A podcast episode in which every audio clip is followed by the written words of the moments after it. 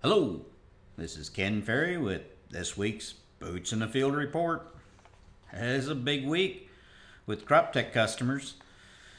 We'll start with a kind of a quick crop progress report.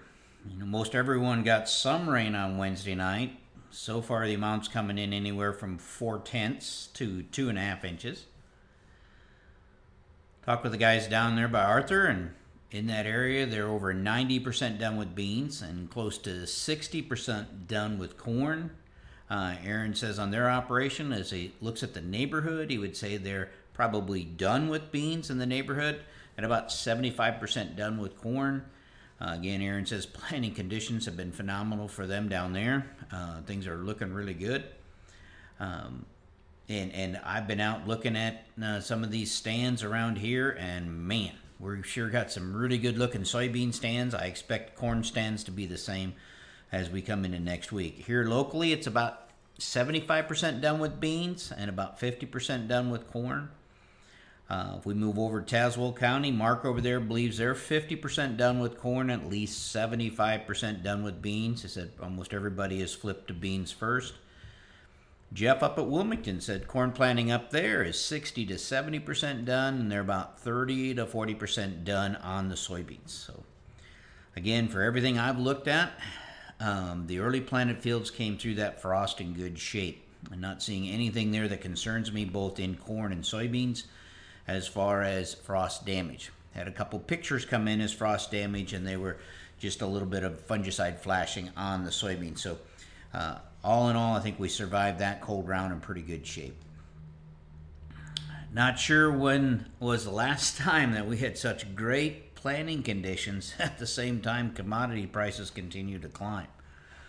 Well, this is looking to be a potential very interesting year. Pest teams, this week's south winds did push up some cutworms in our traps, so the traps lit up. So we'll keep an eye on GDUs and as they rack up, but just be thinking about uh, where the cover was. Remember, these cutworm are looking for uh, cover to lay eggs in, so it's going to be your cover crops, uh, stuff with well, heavy residue. But boy, anything that's got a cover crop on it would be the highest candidate. And our traps show that too. The ones that are next to the cover crop strips are, are showing heavier pressures. But again, nothing to worry about today, but it is something that, uh, and if you uh, got your traps out there, you can be keeping track of that as well but we do have some uh, cutworm that did move in this week. Another pest that concerns me is the bean leaf beetle.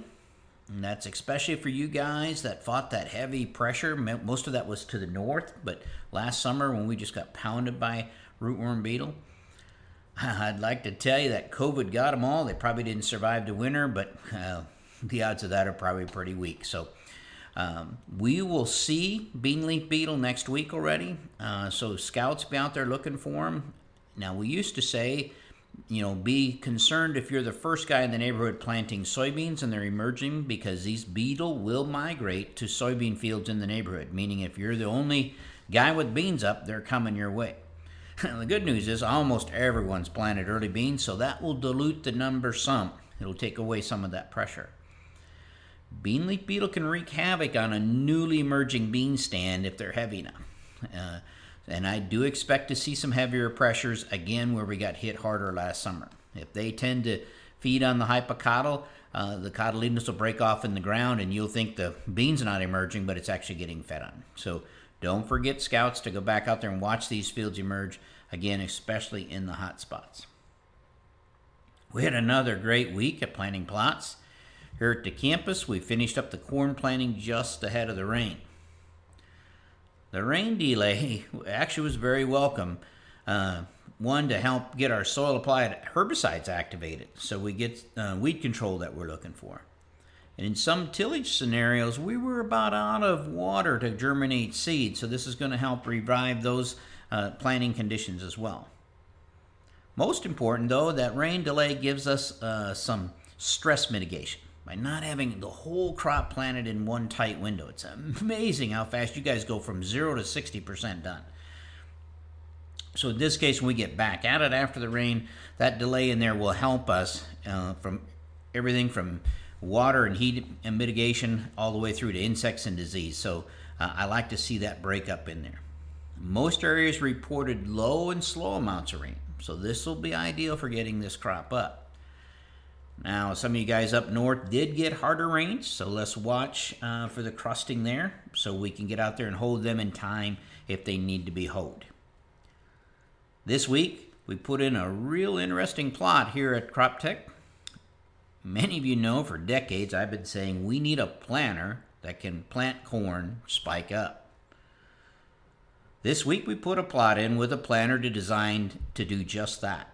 It came from us from MK1 Engineering out of Minnesota, and they demoed their AeroTube seed orientation system. Seeing is believing. Behind this planter, it looked impressive as I dug a lot of plants that were spike up. It's only a four row planter, but we did get plots big enough in to take it to yield. Now, after these plots emerge, we, and you know who we is, right? Interns, will dig up large sections of rows and we'll compare this technology to the standard. But I can tell you, early evaluations look like this could be a game changer. We'll take a closer look at it this summer in our field day and at our corn college. Some of you guys in conventional till, we had to shut off the in furrow fertilizer this week because of moisture concerns. With this rain, I think we can turn them back on as we go back. One more shot at this uh, planting season, and I think it'll be over for the 2021 planting season. So be careful and patient. To stay up to date, check out our website at croptechinc.com and subscribe to our podcast, Boots in the Field Report. Keep her safe, keep her moving.